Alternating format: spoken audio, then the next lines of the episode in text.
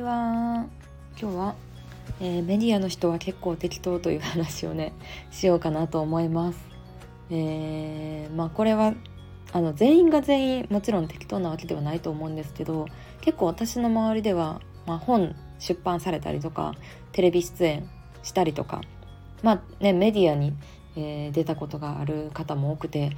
でそういう方々から SNS には書いてないけど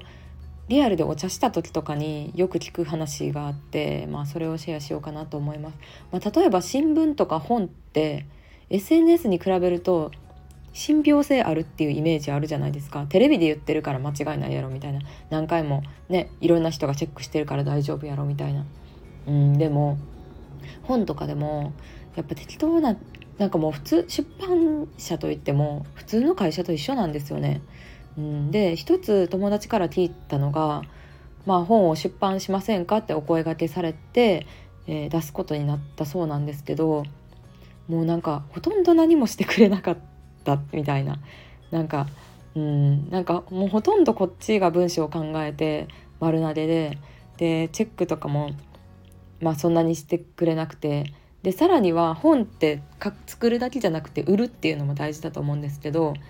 まあその結構力入れてくれるところだったらね出版社がお金を出して、まあ、新聞に広告出してくれたりとかよく電車とかにも広告あったりすると思うんですけどでそれぞれの本屋さんにも、えー、回ってくれたりとかするんですよね本を売るために。でもそれもねほとんどしてくれなくって結局自分でポップを作ってオリジナルのポップを作ってで近所の本屋さん回って声かけに置いてもらえませんか？目立つとこに置いてもらえませんか？って自分で声かけに行ってよみたいな話を聞いて。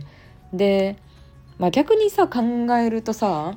うんなんか出版社っ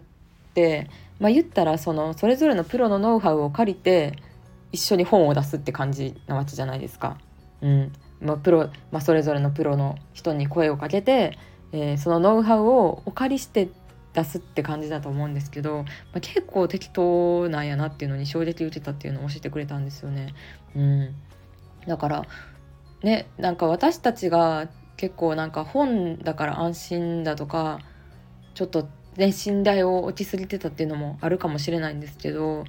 まあね最近はねこうツイッターとかでも話題になってたりしますけど前日に取材依頼が来ていろいろね飲食店のお店とかが一生懸命あのテレビ取材の準備をしたのに結局何時間前とかにやっぱりなくなりましたって言われるみたいなことがあるっていう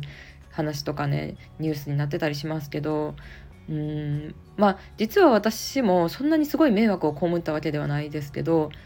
あのとあるテレビ番組に一つのコーナーに出演させてもらった時に似たような経験をしてるんですよね。うん、っていうのもうん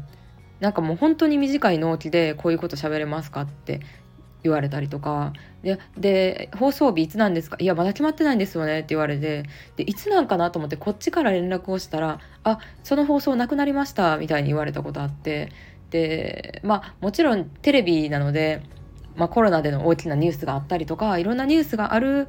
からそっちを優先みたいなもう事情もわかるんですけどなんかそういう、まあ、忙しすぎるからかわからないですけど連絡もなしに急に放送がなくなったりとか急にあ1週間先になりましたとかそういうのが、まあ、自分自身もあったしそのさっき言った本の出版した友達以外からも結構聞いたことがあるのでうんって感じですね。